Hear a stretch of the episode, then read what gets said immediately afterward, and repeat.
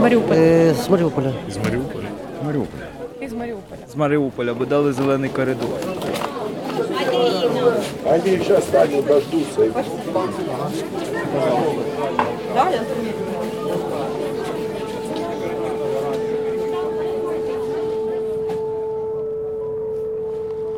Всім привіт, з вами Стас Юрченко. Сьогодні я зустрічав колонни біженців із Маріуполя, які приїздять в Запоріжжя. На околиці міста є хаб, куди приїздять люди колонами. Це колони автобусів, це колони машин, які люди збирають самі. От вони приїздять туди, де їх можуть нагодувати.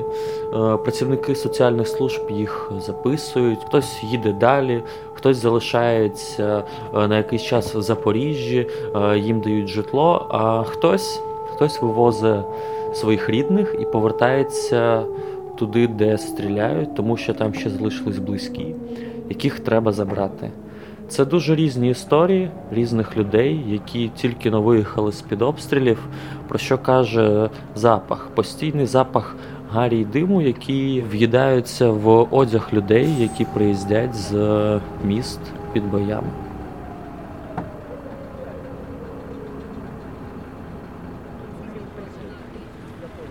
Це моя любимая собака Вельш Корги Пемброк. Зовут его Голди Санд, золотой песок, чемпион Украины. Семь золотых медалей, международные каталоги и так далее. Он из Мариуполя. Мы, мы из Мариуполя приехали.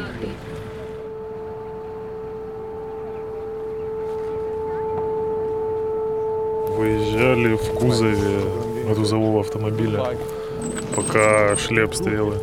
Выезжала колонна, мы узнали случайно, знакомые выехали, сказали нам кое-как, там связь ловили. Вот так и выезжали. Выехали до Белосоветской косы, там остановились. И потом ездили еще по Мариуполю, вывозили остатки там знакомых, кого-то, кого могли вывезти. Потом двинули на Бердянск, и вот пару дней были там и приехали сюда. Как в Мариуполе было? А, ну, не очень хорошо. Улицы все разбитые. Ну, я ходил много по городу в поисках там еды и прочего. От города живого места не осталось. Куда дальше? Ну, сейчас в Днепр, а там будем смотреть. Всех вывезли своих? Нет, не всех. Как зовут? Богдан. Привет.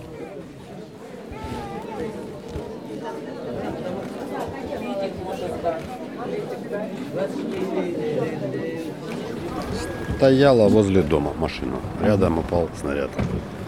Как доехали, что расскажете? Как?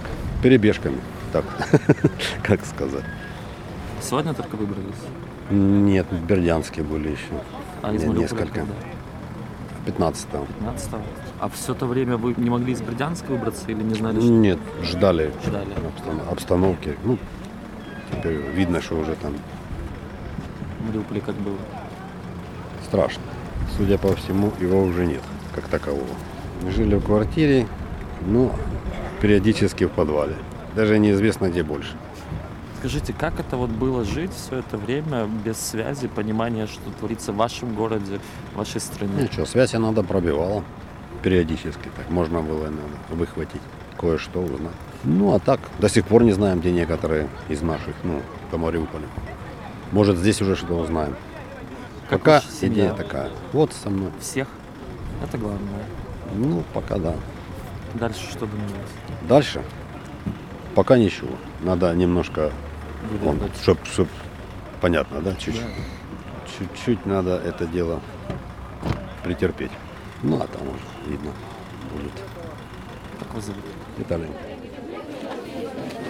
Мы жили, сколько, всю войну жили в Мариуполе, думали, как-то это быстро закончится, но быстро это, к сожалению, не закончилось. Сначала в Мариуполе отключили воду, свет, потом отключили газ. День на четвертый начали грабить магазины, потому что магазины позакрывали, печь хлеб не, ну, не получалось, потому что нету электрики, поэтому магазины позакрывали. И тогда начали военные вскрывать магазины и оставлять открытыми, люди начали от голода просто все грабить. Разграбили все базы, разграбили магазины, то есть сейчас в Мариуполе нету ни газа, ни света, ни воды, ни отопления. Было минус пять, минус, минус десять ночью, повыбивало окна, поразбивало дома. У нас на улице нету ни одного дома целого. То есть люди живут, ну, в разбитых домах, как есть. Связи нет. То есть получалось иногда подзаряжать от аккумуляторов машин, у кого есть машины, и у кого они еще, ну, как бы могут, но тоже не у всех. Ну, это какая-то такая ситуация какой-то беспомощности. Когда ты не контролируешь ситуацию, то есть ты не знаешь, что тебе делать. Потому что, ну, как бы остальные повыезжали, а у меня там еще усугубляется тем, что у меня там отец остался в другом районе, а районы поперекрывали, и туда я не могла добраться даже пешком. Хотя туда, ну, между районами два с половиной часа, но я говорю, даже пешком добраться было невозможно. Уже двадцать пять дней, я не знаю, что с ним, живой он там, потому что ни магазины, ни вода, ничего, добыл он что-то, помогли ли ему, я не знаю. И вот мы сейчас выехали, и придется возвращаться, ну, потому что бомбежки каждый день. Ну, чтобы хотя бы чуть-чуть потише там стало. Выезжали, нам помог человек на автобусе. Он волонтерами шестой раз ездит. И теперь хотим родителей отправить в Киев. Ну, а сами будем думать, что дальше, потому что надо вернуться. Чуть стихнет, мне надо к отцу вернуться. Что делать дальше, я не знаю пока. Поэтому я в такой растерянности немножко нахожусь. И тоже, получается, у них ни машины теперь, ни квартиры, ничего нету.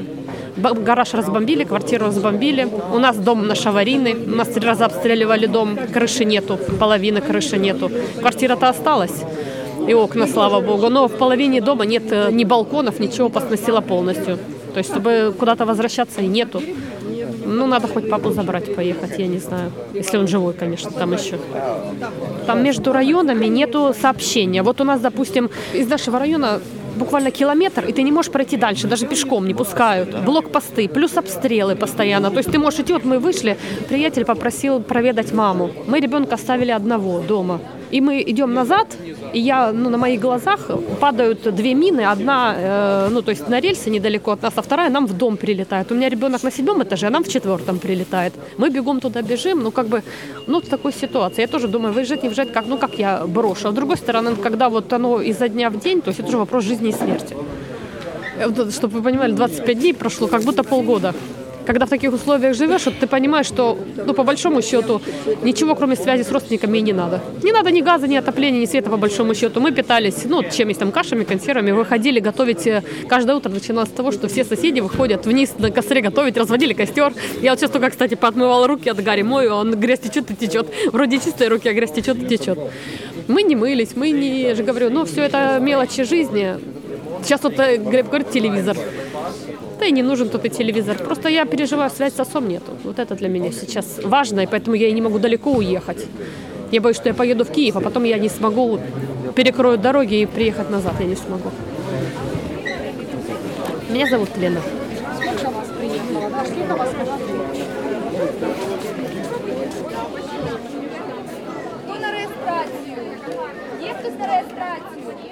Штраф Василий Александрович. Ну как выбирались? Мы изначально, когда все началось, машину поставил под подъезд и думали, если будет совсем все страшно, да, ну будем ехать. Потом был авиаудар, машину повредило, на следующий день прилетел снаряд, упал перед машиной, разбило стекла, машина полностью весь пластик подорвала, то есть взрывная волна была хорошая. И поскольку я планировал ехать на газу, газ мне включать было страшно. Потом было чуть-чуть затишье, мы искали бензин, нашли бензин, мы выходили из Мариуполя в сторону Старого Крыма, за блокпост нас выпустили с двумя канистрами, там ведром черпались ямы, бензина нашли, заправились, собрались и поехали. Ну вот выехали я, брат и мама, все там двоюродные, троюродные тетки, дядьки, ну мы сами коренные мариупольцы, там несколько поколений, все осталось в Мариуполе. Они будут выбираться? Я, нету связи, я не знаю. Мы сидели без связи, вот именно информационный вакуум, три недели. То есть какая была ситуация с едой, с водой в это время у вас там? Когда сразу все началось, побежали, сделали какие-то там элементарные запасы, в магазин скупились. Ну, потом вот племянницу забирали, она там что-то там с хаты захватила, бабушку забирали. Ну, так вот потихонечку. Вода... Вспомнили сразу в округе все крынычки, все колодцы. Какие у вас остались самые яркие позитивные и негативные воспоминания вот за весь этот период? Не знаю, позитивно, ну, люди сплотились, соседи вот начали выходить вместе на подъезды, готовить мангалы, вот это все. Из негативного, это, конечно, бомбежки, это страшные дома, вот эти выгоревшие. Это, ну, я в этом районе прожил там с девяносто второго года, там где-то у тебя друг с кем-то, ты учился, ну, ты идешь по улице, ты видишь знакомых людей, к нам приходил парень, который говорит, ну все, я бомж. Они успели выскочить, там вот, в подъезд люди приходили, вот, успели выскочить, в чем было, ну, дом сгорел, все сгорело. В мой дом прямых попаданий не было, ну, рядом было, стекла посыпались, ну, прямых попаданий не было. И не было несколько дней связи с родственниками, пошли вот, там, в соседний квартал, да, их поискать. И когда прошлись, увидели, как пятиэтажки осыпаны полностью в мусор, девятиэтажки, черные скелеты стоят. То есть там было попадание плюс возгорание, она выгорает вся. Стоит тупо черный скелет, ну и все. Света нет, связи нет. В квартире температура упала, мы выезжали, было плюс четыре. Сховище наховалось? Выходить, когда сильно там бомбили, выходили либо в перегородку, у нас длинная на шесть квартир, то есть мы выполняли правила вот этих двух стен. Подвала нет, мы не спускались, хотя ключи от подвала были, и если вдруг совсем было бы плохо, да, была такая возможность. Сховища именно такие, которые там бомбоубежища нормальные, да, ну я не знаю таких поблизости, ну мы не добежим. Как животные переносили все это? Страшно им было, конечно. Ты его относишь чуть подальше от подъезда, он пока бежит назад, испуганный, там что-то сходил, успел, сделал, и все, и назад домой. Как вы думаете, вы вернетесь в Мариуполь? Очень хотелось бы. Очень хотелось бы. Ну, я не знаю, куда нам дальше ехать. Сейчас пока надо, ну, поселиться, застеклить машину, выдохнуть, выспаться и помыться, а дальше будем думать.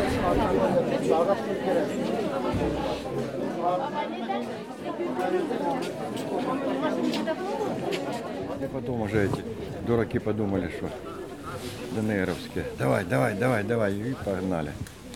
Это страшно. Думали, едем, да не дай бог, где-то еще что-то будет. Да нет. Одно же поехали в село, это что, зеленок этих. Фонариком раз, блокпост, намигнуло. Остановили, ребята, нам переносят, сейчас будет. Хоп, документы. Пацан подошел. Вот куда сейчас там девочка будет, вот пришла.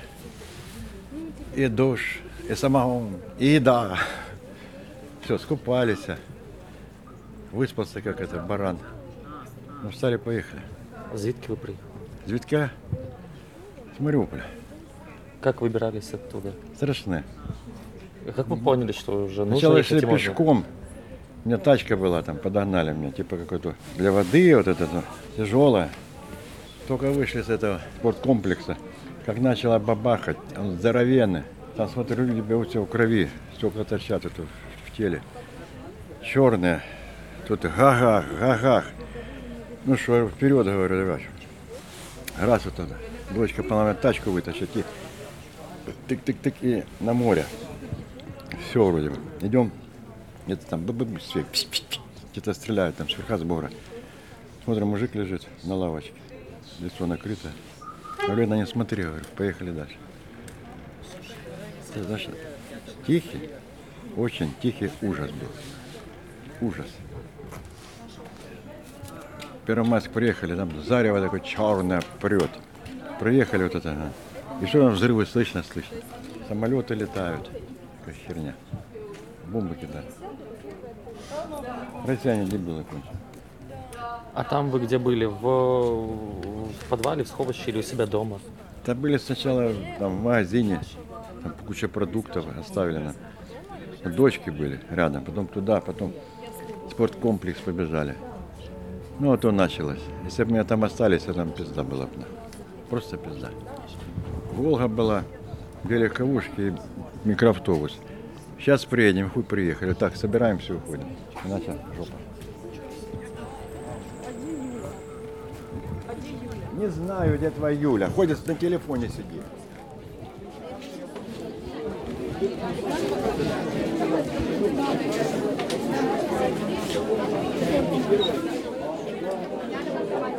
Да вот давайте вам расскажу от боев мариупольцев. Угу. Вот первый трехлетняя девочка, которая просидела неделю в подвале, солнце бегало. Да, только она кричала теперь всю ночь. И когда русский самолет забомбил ракетой, потому что в Украине нет авиации, как бы, дом вдребезги, впереди пепел, ну как, не пепел, а пыль.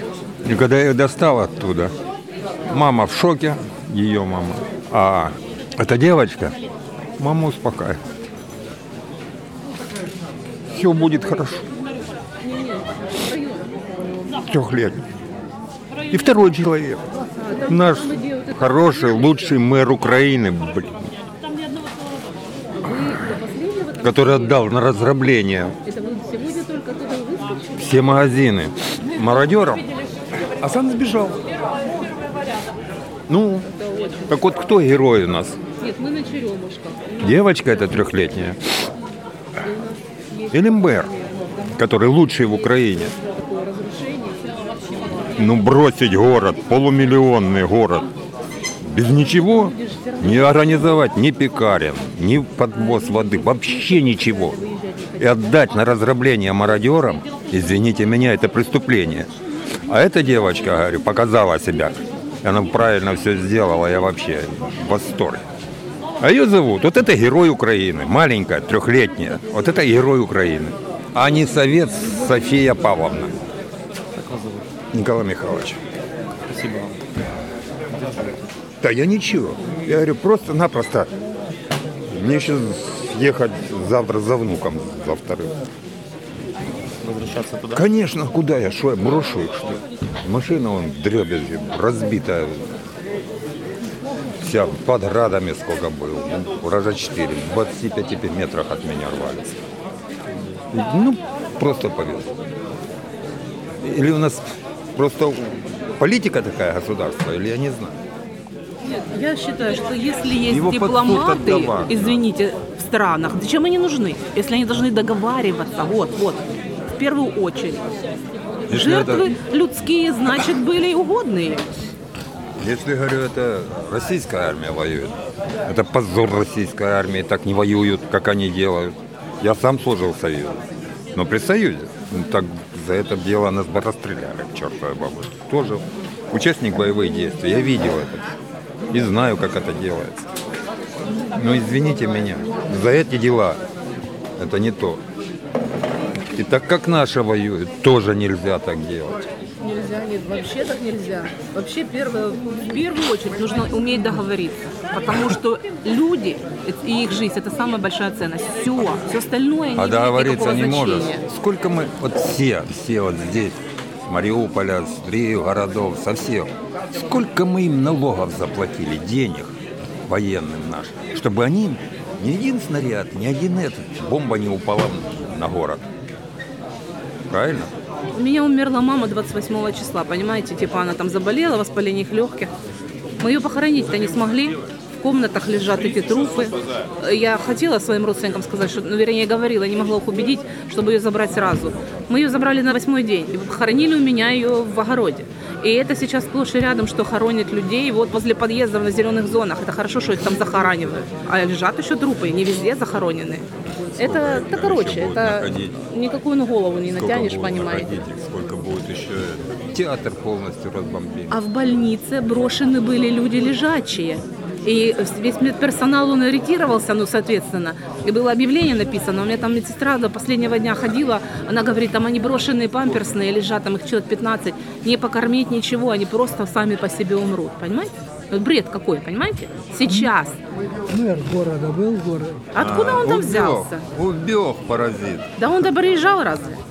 Футбольчик поиграть с Ахметовым. Но дело в том, что над всеми нами есть Бог. И все это каждому воздастся по делам его. А вот эта ситуация, кстати, показала еще, кто из нас есть кто, понимаете? Хотя вот мы тоже были заперты в доме как пауки, мы с сестрой тоже, например, не мирились где-то, и ссорились, и это тоже, ну, короче, много всякой ерунды из этого вытекает. Но, с другой стороны, люди стали общаться, даже как-то там помогать друг другу. Дружно все, даже считались те. Выходили на улицу, готовили кушать. Считали тех, да, которые... Да, начали готовили... общаться друг с другом, увидели, что вот, оказывается, мы есть, не только вот это. Хотя, вот. Даже, говорю, те, которые считали, что они вообще никто, как бы, такие нехорошие люди. Ну, а как получается? Я ж на двадцать третьем, а дочка возле... А дочка в центре у вас. А дочка в центре.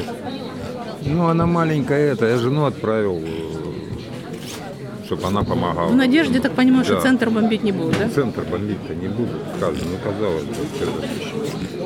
А потом хожу, продукты нашел, но потом иду назад, а говорит, не-не-не, все, назад давай, там ДНР уже. Это туда, где он жил раньше, на двадцать третьем? Ну, на двадцать третьем уже ДНР, вот все. Но дело в том, что пускаю. При наличии такой кучи техники можно пос- там постоянно играться, это, понимаете, сюда-туда, туда-сюда, это бесконечно будет происходить. Я не знаю вообще, для чего это, это безумие века. Ну мы, мы как, я, я вот могу только просто вот так, как что видел, рассказал, вот все. Что я видел, я рассказал. Волонтеры работают, да, да тут они ничего вывозят не хотя сказать. Бы в более-менее какое-то ну, безопасное место, но сказать. С ними же надо еще как-то связаться. Наши на крышу лазят, чтобы там добыть какую-то связь. Я слушаю. Ну и, и что? Ну, ну это... Я не знаю, это преступление от мэра. Это преступление с двух сторон, я хочу сказать. С двух сторон преступление. Они должны уметь договариваться. Все, я не нахожу им никакого оправдания. Ни тем, ни другим. Ну, а потом поедем опять в Мариуполь. Что, вы собираетесь туда ехать? Ну, а куда? Ну, а если там еще будет горячо, как же туда не ехать? Не знаю. Ну, я не знаю.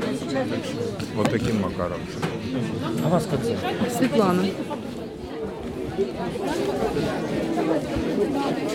Що, поїхали колонами забирати людей звідти, бо дали Маріуполя. З, з Маріуполя, бо дали зелений коридор.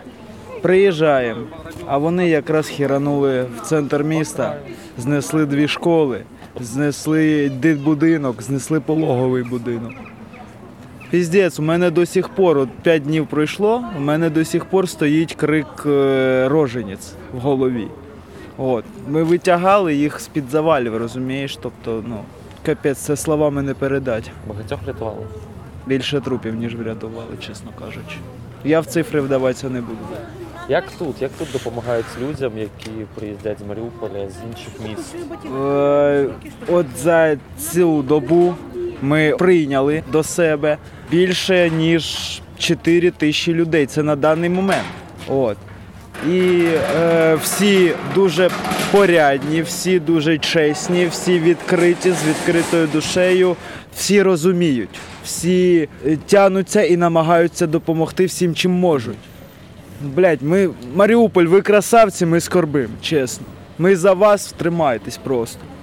А допомога йде шалена, вплоть до того, що всі пішли в тероборону, всі пішли в волонтерство, абсолютно всі.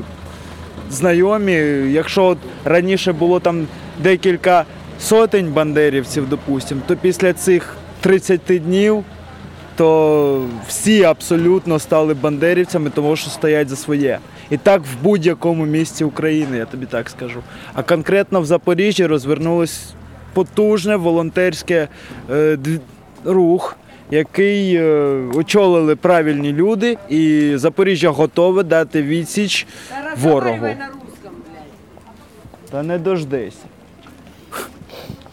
І такі бувають балачки. Отак. Звичайно, перемога за нами, ми витримаємо, і, і вони з своєю кров'ю захлеснуться.